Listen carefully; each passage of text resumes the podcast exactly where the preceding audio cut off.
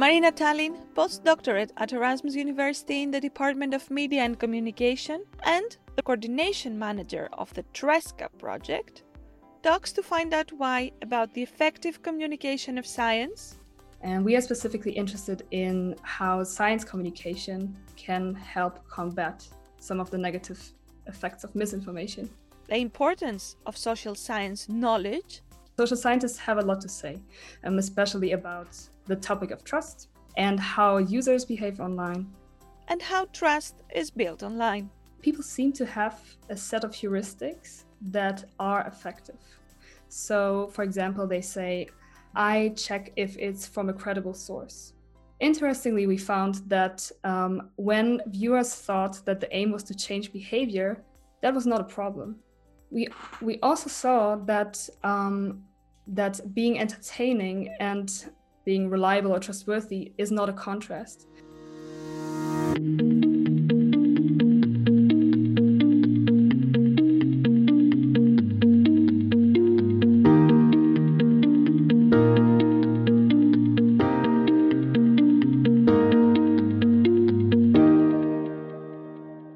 We started the interview by asking what initiated the Tresca project.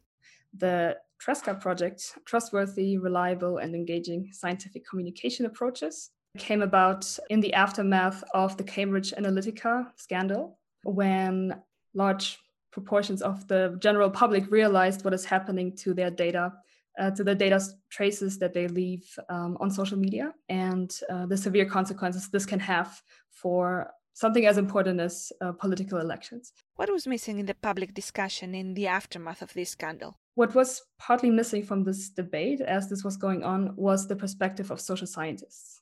Because, of course, there's the whole technical aspect of how social media platforms operate, the attention economy, the business behind it, the, the algorithms, this mysterious thing, the algorithms that present certain contents to us, but what was missing what is tying all of this together like the social the social story around it and social scientists have a lot to say um, especially about the topic of trust and how users behave online and um, how this enriches their lives and um, and so on. So um, this was like the entry point for the Tresca project. Um, and so we engage, many of us are social scientists, but we also have computer scientists on board. Um, and um, we engage really with the, this intersection. Like there's a technical side to it, but there's also a social side to it. With all that is happening right now, with uh, social unrest because of the pandemic and the amount of misinformation online, do you think that social science should again have a more central role in the public debate? Right now, we, or recently, anyways, we have experienced um, riots and protests.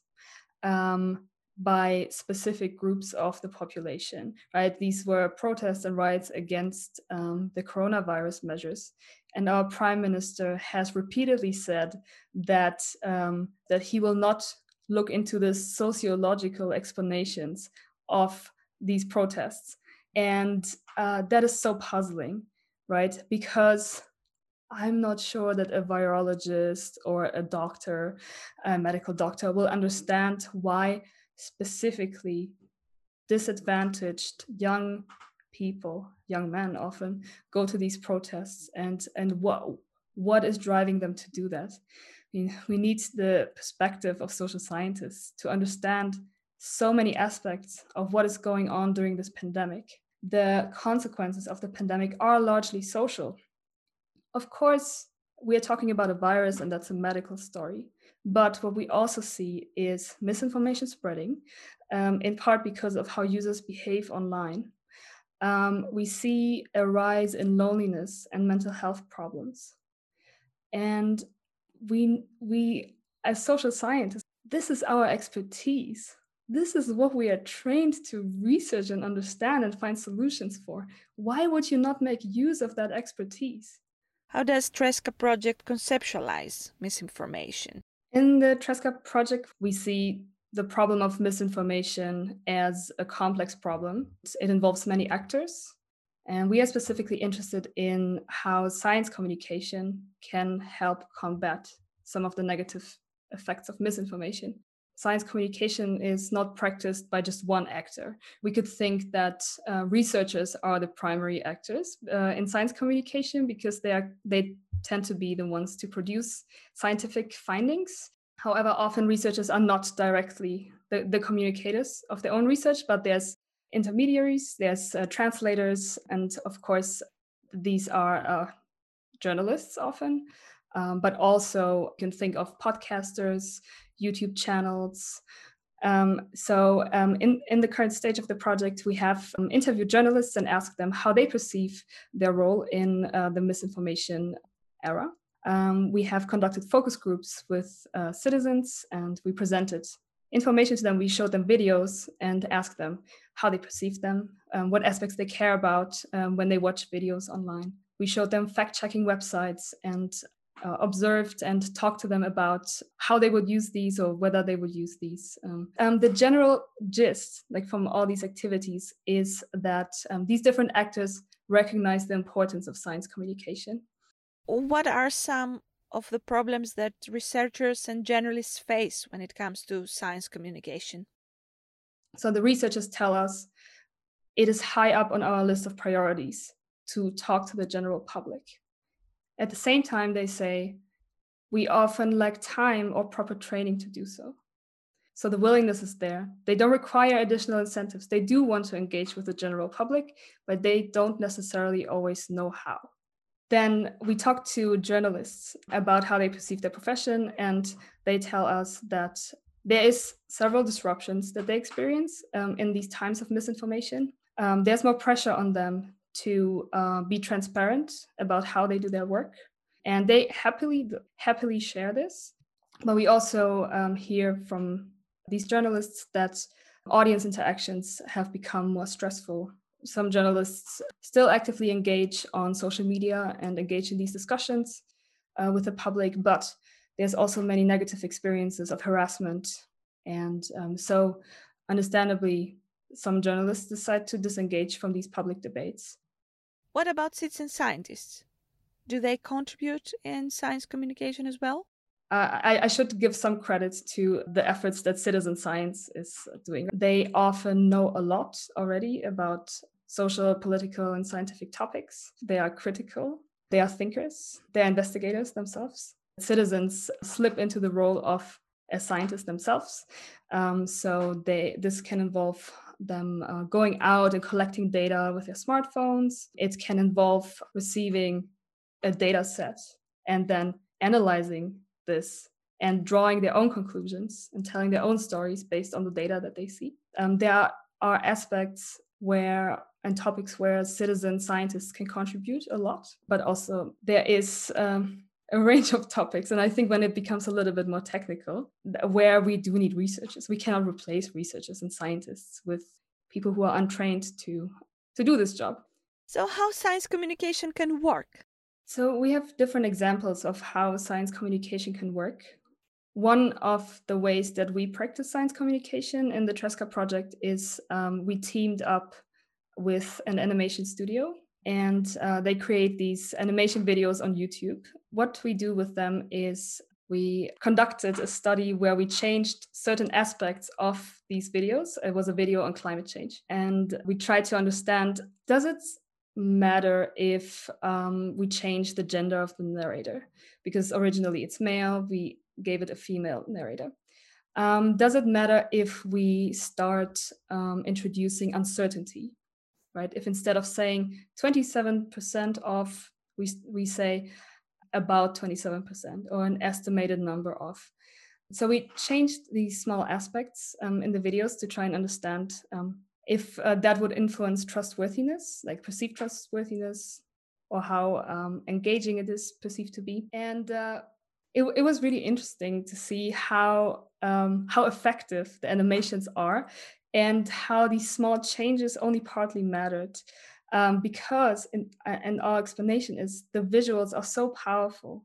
Like watching these animations, seeing beautiful infographics that are spinning and turning and evolving. This is so engaging. And if I think of how scientists or researchers typically communicate, they simply don't have the means to do this. So, uh, one of the takeaways is like, how can we um, communicate science more effectively in, in these times, right, where a lot of people spend time on social media? How about teaming up with creative professionals? How about using this power that is already there? How can one always consume trustworthy content online? When we ask people, I mean, in our focus groups, when we ask them directly, they seem people seem to have a set of heuristics that are effective. So, for example, they say, I check if it's from a credible source.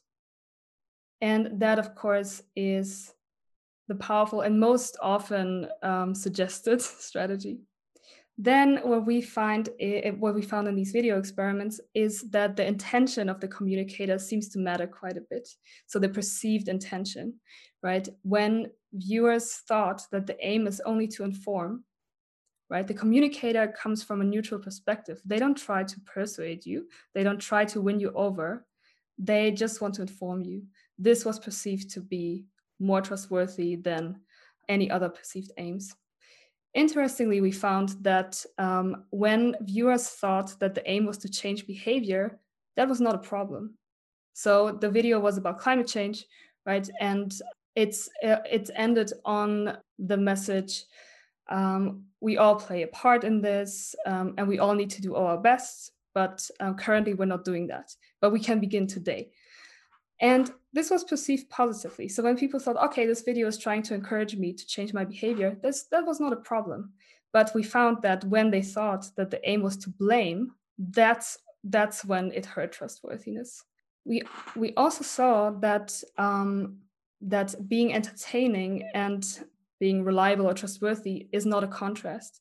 That you could think that when something is perceived to be particularly entertaining, that people would be like, oh, oh, probably it's not a credible source. But we did not find this to be the case. Oh, and, and in fact, they were positively related. So when the video was perceived to be more entertaining and engaging, it was also perceived to be more trustworthy and credible. So the positive news here is that um, science communicators don't need to shy away from uh, creating engaging and entertaining content.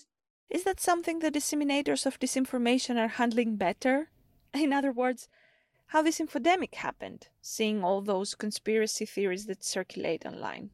Maybe we should first put this problem in perspective because there's a small section, a small proportion of the population that believes in conspiracy theories. Maybe we should keep in mind that this is a specific group that has specific characteristics. So there's some personality traits and cognitive styles that are related to believing in conspiracy theories. Uh, so, so just to delineate the problem a little bit, and there's there's a set of behaviors that is also related to um, believing in conspiracy theories, and one of them is um, to spend more time on social media. So this infodemic and the last months that we have experienced the lockdown measures and um, our lives have changed a lot. This is, of course, a very special time, and at the same time, what we see, the developments that we see, are not completely new. Uh, not at all. We like to say in the Tresca project, we often discuss this th- these current times um, as an accelerator. So something that we have seen already is now just happening much faster. Do you clearly see an impact from COVID on the spread of misinformation?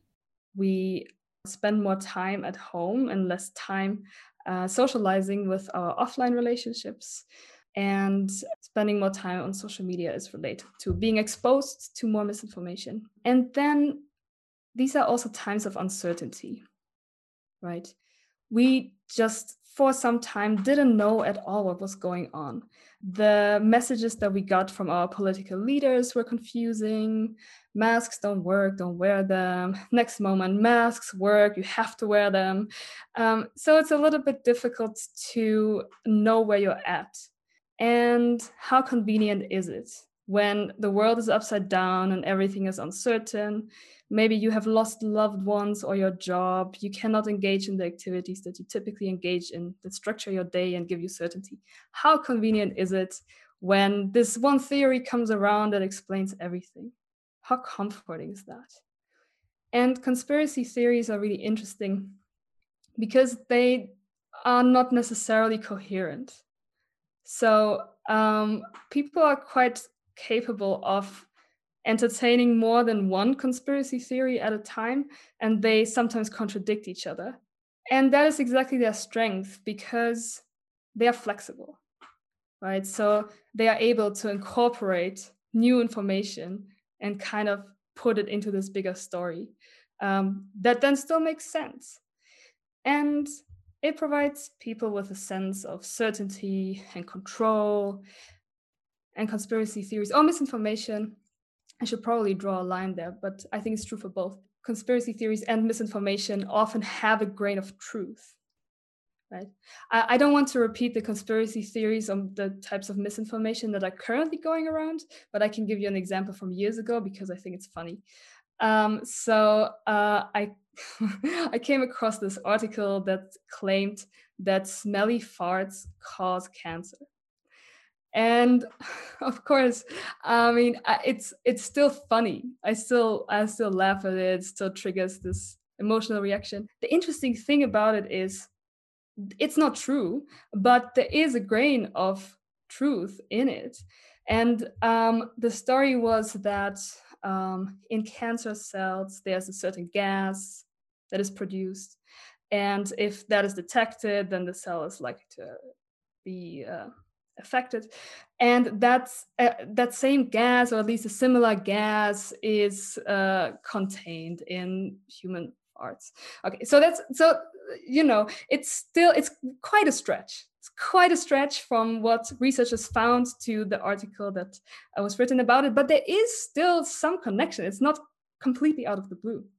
Do you believe that empowering the communication of scientific news online can uh, counter the spread of disinformation? It certainly doesn't hurt. Um, of course, we need many solutions, and um, empowering researchers to um, partner up with uh, better communicators or learning themselves how to better communicate is part of the solution. Social media platforms already have content moderators um, who check content um, and um, in, uh, some of it is automated, but a lot of it is still done by humans. These are people who read content or look at images and videos to try and understand if they are offensive or not. So there is already a strategy in place that these platforms use to protect themselves. So to um, filter certain types of information. If that is already in place, how, why don't we use it to also filter misinformation? Do we need more civic engagement in order to hold big platforms accountable on content moderation? I like to think of um, the power of citizens because, of course, they have power. Um, and if it wasn't for individuals sharing misinformation, we would not have a problem right? So individual users do play a role in disseminating um, disinformation and misinformation. Uh, at the same time, it's really difficult to coordinate this, right? We have a collect collective action problem when we try and coordinate uh, efforts with uh, 7 billion people, how many we have on this planet at the moment. So while I believe in the power of citizens, I think what is going to be more powerful is to change something structurally we ask so much of individuals, right? We have to be good in so many ways these days. We have to protect the environment. We have to be politically informed, um, and uh, we have to socially distance, and so on. And then, can we really expect my aunt and my grandma to care about um, spotting instances of misinformation online and then reporting them or whatever. I mean, yes, we, we could, but, but I think it's going to be much more powerful if this job becomes easier for individuals. Back to the Tresca project, what are the future challenges and goals? Yes, something I can share with you, which is going to be interesting for everybody, is um, that we are developing uh, a massive open online course and uh, this is going to be freely available on Coursera. Uh, we are going to um, cover the problem of misinformation from the perspective of researchers, journalists, the general public, and also the attackers. In each module, we are going to walk um, the participant, the course uh, participant, um, through the perspective of this particular actor. And um, the, the challenge for us um, in the Tresca project is to get all these actors together and to uh, motivate all of them to uh, write a nice script and to uh, engage with each other to try and, and better understand each other's contributions um, and how the, they or we, I should say, we together um, can help combat misinformation. So this is something to look forward to. It's gonna be um, available at the end of the year. This is really an amazing project and an important work that you're doing. I am really hopeful because I think there is a lot of awareness that misinformation is a problem. And what I take away from our efforts in the Tresca project is that we have not encountered a single actor who told us it's not important. This was Marina Tulin, postdoctorate at Erasmus University in the Department of Media and Communication and the project coordination manager of the Tresca project. I'm Elena Giolla for Find Out Why.